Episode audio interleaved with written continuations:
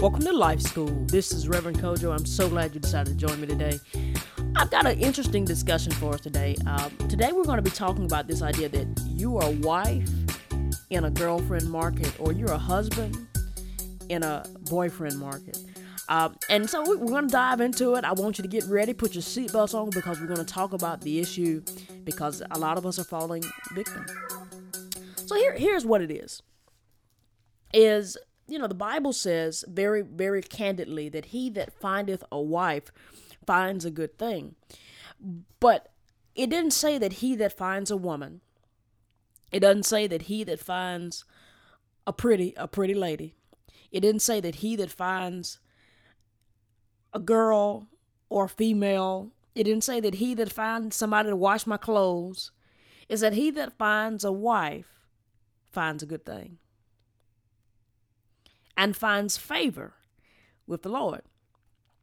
Well, here's the thing there are certain qualifications that come with being a wife. Everybody at every stage in their life is not a wife.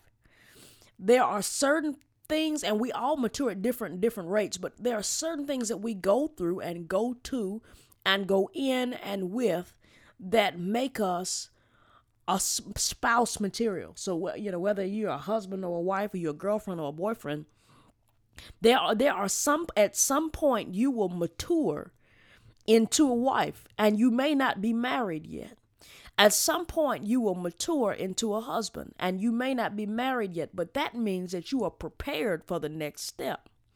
Well, here's the problem sometimes we're so eager to be a spouse to somebody that we will take our wife tendencies or we'll take our husband qualifications and pair them with a girlfriend or a boyfriend. Here's the problem a girlfriend is there for show. They're there for a good time. They're not really there to be in the trenches with you. They're not committed for better or for worse, for sicker for uh, for sicker uh, sickness and in health, for richer or for poor. No, they're not there to wipe your behind because you you're paraplegic. They're not there to keep you and to hold you down. A girlfriend is there for a good time a girlfriend is it there hey we can go hang out we can go to the movies we can go to the water park we can go hang out we can go you can you can spend your money and uh, take me to the drive-in but a, there's a there's a difference between a wife because a wife encourages a wife uh, has will uplift you. A wife uh, will will teach you some things and so will a husband. See a wife is is made to complement the husband characteristic.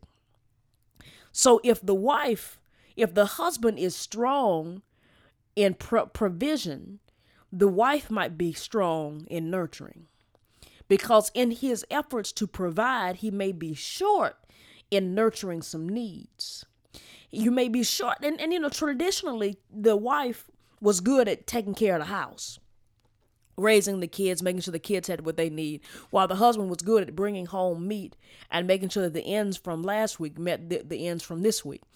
And so it was tradition that said that the wife stayed at home and the husband went out in the street. And so we had a complementary system that worked for a lot of people. And that, that that's not to say that's dead, but I didn't see it that way in our household because both my mom and daddy worked but they complement each other like nobody's business. I have never met two more different people in the world that are so in love with each other.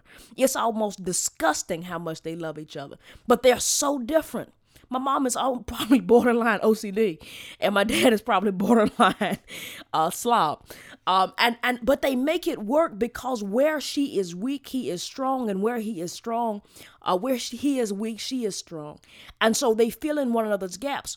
Where she is all about the details, he's all about the big picture. And where she can't always envision stuff, his imagination runs wild. While he's trying to envision things for the business, she's trying to make sure that home is solid. While she's trying to make sure that we have a solid foundation, he's trying to make sure that there's a roof and walls. And so they work together in tandem so that we do not have a piece of a family, but we have a whole family. So that we don't have a piece of provision, but we have all provision. And they work in tandem spiritually too. Because my dad and you know my mom is all about the details in the secular world but my dad is all about the ridiculous details in the bible. My mom can speak and give you great illustration and she can tell a story like nobody's business and she's in the word as well. But when you want to go and get your answer from your parent about the word i get to make a decision. I say well do i want i do i want the crazy detail or do i want the um the big picture and so it's always so funny to me because in real world application, my mom can never see the big picture. But when it comes to the Bible, she is great at seeing the big picture. My dad is never good at seeing the details, but he is great at seeing the details in the Word. And so I get to make a decision. I get to ask myself, well, what do I need to know today? What wisdom do I want to glean from today? And that is who I pick up the phone and call. So in that regard, there there was a shift in their relationship. And now, granted, the shift probably happened 30 years ago.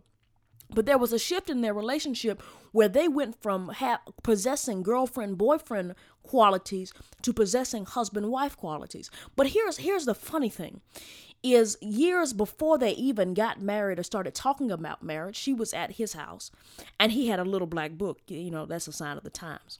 Had a little black book and so she was going through his little back book, and there's all these girls in there, and she comes across her name in the book, right? And next to her name, there's a could be. And so, of course, as a woman, she's like, could be what? Well, I know I hadn't done nothing, XYZ, so what do you mean could be? And so, of course, he has to explain could be my wife. There are qualities that your wife will possess and you may not see it on, uh, upon meeting or you may not understand it upon meeting them but there will be something about them that i'm not going to say you that will complete you because we are complete in christ but they will add a, a new degree of help to you they'll add a new degree of insight to you. And when they add that new degree of insight, it, it, completely broadens your lens. I'm not I'm not insinuating that you can't survive without a person. But what I will say is that your survival will be limited. Okay, Reverend Kojo, what do you mean by limited? What I mean is that you can go so far, you can do so much. But the Bible said this is good, it was not good for man to be alone, and so he he made an Adam, he made an Eve out of an Adam. And it said that that he he went on and he and it says that two are better than one because when one would fall, the other can pick him up and and and, and he goes on in proverbs and he talks about this companionship thing. And it's, it's it becomes increasingly apparent that god has made us for one another. And so we can survive singular. We don't need to be with somebody to survive. And when i say to survive to inhale and exhale to digest our food uh, to exist we don't need another person. But when we start talking about purpose driven life when we start talking about um, excelling at this thing called life, talking about going from being ordinary to extraordinary. When we talk about being phenomenal, God will place people in your life that will elevate you, and more than likely, it's gonna come in the form of a companion. And when I say a companion, I'm not talking about that lad that you were playing with on the, I'm talking about somebody that's there for the long haul, somebody who is committed to hanging with you, somebody who is committed to to being in the trenches with you, somebody that will pick you up when you feel like you have lost everything, somebody that will wipe you up and clean you up when nobody else wants to touch you, somebody who will speak the word over you and pray the word over you and cover you when you don't know how to cover yourself. And see, there's a difference because a boyfriend or a girlfriend won't do that. How do I know? In relationship, well, here recently, there's somebody that's taken interest in, in me, and I've, and I've kind of given them a little bit of attention. There is a completely different conversation than the one that my mind is always on. Because the conversation is typically well, what can you do for me physically? And it's and, and, and, and it's never about what can we do or what can we produce, how can we excel. It's always, well, I'm going to do. I'm going to focus on my career and my career is going to do well and and my education is important and you need to do this. And it's never about we. And it's never about how can what I've got going on complement what you've got going on the conversation shifts when a husband and wife meet in tandem, but that does not happen when you have husband qualifications and you're trying to mix yourself with a girlfriend because you'll forever be confused and frustrated and, and lost because the girlfriend will not see the vision. The girlfriend will not see how you're going to make zero turn into a million. The girlfriend can't see it, but the wife will sit there and she may not understand it, but she'll believe that God has placed the vision in your heart and she will say, Go, baby, go. Go, baby, go. And and, and it's it's and there's the difference between walking with a wife and walking with a girlfriend. There's a difference between walking with a husband and walking with a boyfriend because the boyfriend is con- is obsessed with how can you gratify me today? And the wife says, How can we succeed today? You know, I, I, I readily say that I've learned more in companionship than I have learned in all of the books and the research and the studying. I have learned more from one person than I have learned in, and I've read hundreds, possibly thousands of books on relationships and God and and how we can be live our best lives in philosophy and psychology and how we can do all these i probably read thousands and thousands of articles about why this relationship works and that relationship doesn't work. And and i can tell you the world is trying to break down what god has said what god has put together. The bible says let no man put a let no man what god has put together let no man put asunder. In other words that the only way to truly uh, describe why some relationships work and other relationships don't, God has perfectly paired two people together for them to succeed. If I looked at my mom and daddy's relationship and I looked at their best friends, the Nolan's relationship, and I looked at uh, another set of their really good friends, the James's relationships, and, and all of those are three really good marriages that I really respect a whole lot. When you looked at the, the characteristics that go into the two of them, nothing really matches other than the fact they love the Lord when you look at the the personalities that are paired together when you look at the way that they survive and the way that they deal with issues the way that they parent and the way that they carry themselves nothing really really overlaps too much. Yeah, they all seem to walk upright, but their uprightness is different. They all seem to have good jobs, but they all have different careers. Even two of them work in the same company, but they all do something completely different. You know, when you look at the way that they approach this thing called parenting, and they compare parenting notes. You know, my dad's friend Reverend Nolan would would would say, "Hey, I want you to look out for this when your kids get there because your kids are a little bit younger than mine." And when when my dad would come around the stumbling block, they were so different and the way that they parented was so different that yeah he could see the warning sign but he had to he couldn't brace himself like he wanted to because the way that they parented was different and the children that they had was different and so we could talk about formulas all day long on this is how you find the perfect person. But I will tell you this here is the formula. I hope you're writing and I hope you're ready. If this is the formula, seek God with all of your heart.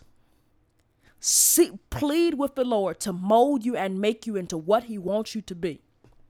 Be committed to whatever He says He, he wants you to be. And if you will do that, He's going to pair you with the person He has destined you to. When your eyes, see, you remember Peter Peter and Jesus, Jesus was walking on the water and Peter was in the boat and Peter said, "Lord, if it is you, let me come to you." As long as Peter's eyes were focused on Jesus, he was going where he needed to be. He had everything he needed. He was doing the impossible, but it was probable and it was possible and it happened. As long as he was focused on Jesus, he was able to go. So you want to know how do you find the perfect wife? How do you find the perfect husband? How do you make sure that the, the companion that you decide to spend the rest of your life with is made for you and made for you? Focus on God. Focus on God. Don't worry about making yourself XYZ. Focus on making yourself what God has called you to be.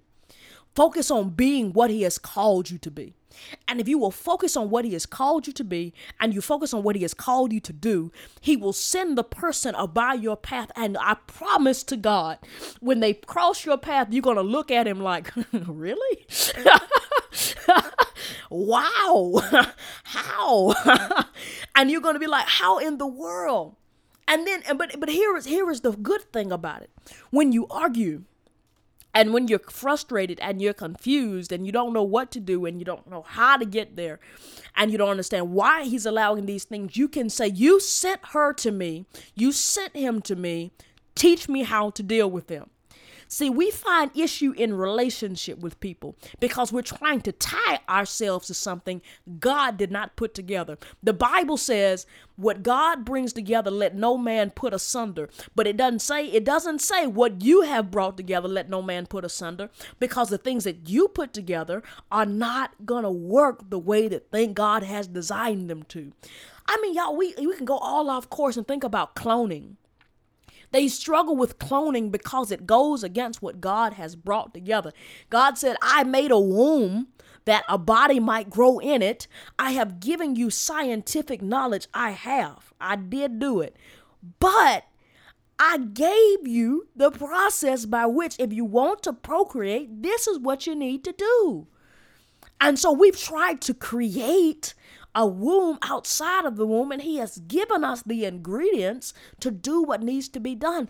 And so we're so busy trying to play God. Now, I'm not trying to make a clone at all like not not not even in this i don't even like to look at things that have been cloned uh, but we're so busy in our lives trying to play god and i'm so guilty y'all we're trying to play God. We want to be God in our lives. We want to know the plan. And we hold on to scriptures like write the vision, make it plain. But the problem is sometimes the visions that we're writing and trying to make it plain are not the visions that God has given us. They're not visions that came from late night prayer, but they came from late night thought. And the late night thought didn't come from God, it came from Satan, or it came from your own strength and wisdom. And you're trying to write the vision and you're trying to make it plain. You're trying to tie yourself to things that are smaller, weaker, and not made of the stuff that is going to stand the test of time. It's like having putting duct tape on a door and saying it's got to cake me through 70 years. You can't marry the duct tape and expect the duct tape to be faithful. After a while, it's going to give way. But if you'll go together with the things that God has put together, I promise you it's better than any super glue. It'll hold you together and keep you together. You know, and that's the thing. The three couples that I mentioned, my mama and their two friends, their two sets of friends, is that one thing about them is that they have all gone through hard things you know, from being completely different people married to one another, from going through infertility issues, from going from having to get over self and having to deal with things. But the difference between them and the couples that got divorced is two things. Number one is they were committed to stay together because God said to stay together. And when you are committed to do what God has said, God is going to make sure that you succeed. When you are not committed to do what God has said, you'll find yourself in a mess. And I, it happens. It happens to me. It happens to people all the time. And we find ourselves in these situations because we are committed to doing the things that God did not say. It's like women, and, and I and I don't want to offend you, but I'm about to tell the truth, so I hope you brace yourself. It's like when we wake up and say that, oh, I have not gotten laid in a long time. Let me go find somebody to go have sex with. And then we get upset when the relationship falls apart, but we're having sex outside of our marital bond, and we're wondering why the relationships don't last. We're wondering why we're catching hell in our lives. And the reality is, is we have stepped out of, of the bond that we're supposed to walk in, or we have not waited for that bond, and we're questioning why our lives are falling apart. The Bible says, What God has brought together, let no man put asunder. If God brought the two of you together, or He is going to bring the two of you together, you need to wait for the thing that God puts together. Yes, we all have itches that we want to deal with. I talk to I uh, look it's it's a reality that we have. We have we have these things that we like to call needs. But the reality is that God is not going to allow you to have a need that goes unfulfilled. So if you feel like your need is unfulfilled, wait for him to satisfy your need. And in waiting on him to satisfy the need, the gratification that comes later will be greater than anything that you can get for something that he has not ordained.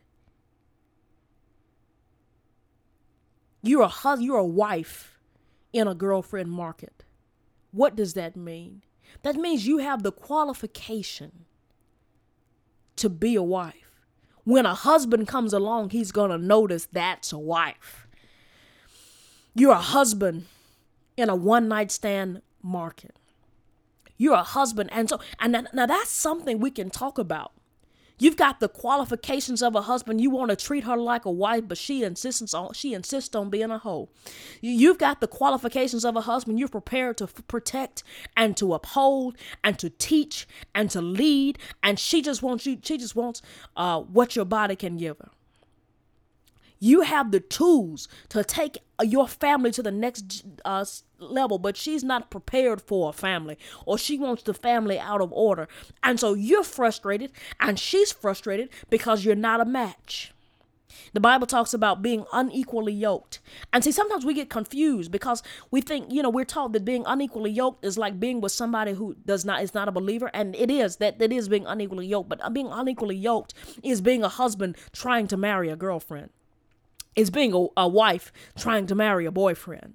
Uh, it's, it's, it's, it's being with somebody who is not on your level. That's what unequally yoked mean means. Uh, and so to be unequally yoked can also be that you're you're a, a seasoned person in Christ. You know more about him. You have a deeper relationship with him, and this person is not interested in developing their relationship. They're okay with being on milk, and so you're you're you're on steak spiritually you're using a full knife. You can go through the the courses. You understand hermeneutics and liturgy. Uh, maybe you you you pray on a regular basis, and and the Lord speaks to you. He leads and guides you all along the way.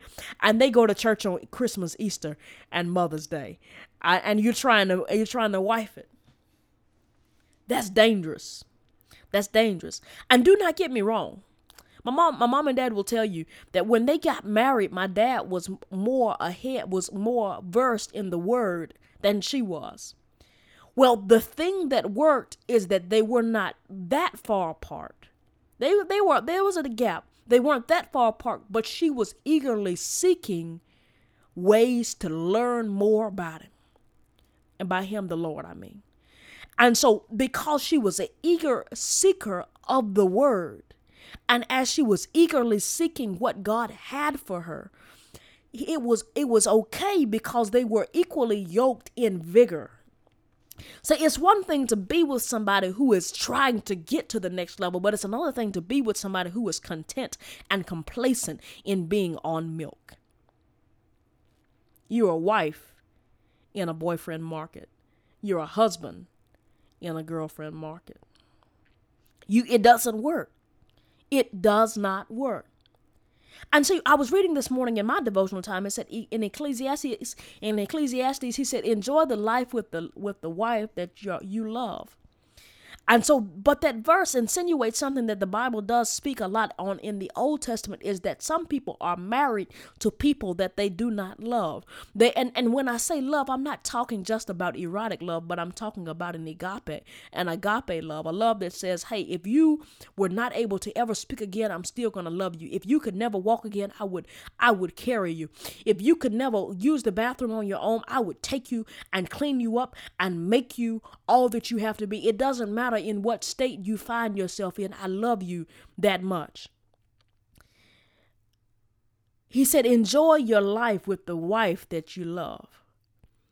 But in order to find the wife that you love, you've got to be the husband that can be loved. And how, and I said it again, but I don't want you to miss it. If you want to find the wife, you want to find the husband, you first have to be the husband or wife. But you also have to be so focused in on what God wants for you that when He speaks, you'll do it. When He speaks, you'll trust Him. Because I'm willing to bet that what your idea of perfect is, And his idea of perfect are are more like a Venn diagram than like a perfect replica. If you're familiar with a Venn diagram, that's like the two circles, and then at the middle they overlap. And so your vision overlaps only but a little bit. And sure, all of the major qualifications will fit into the Venn diagram, but God's idea for what you want and your idea for what you want are probably going to overlap into what you didn't expect. It'll probably pop up in some in a place that you were not prepared for, in a place that you didn't imagine. It's probably not the thing that you thought he was going to give you because the thing that he thought you were going to you were going to get is not good enough. And those scriptures says, eyes have not seen, ears have not heard what, nor has it entered into the heart of man what God has for his people. If if we could imagine, if we could have the capacity to understand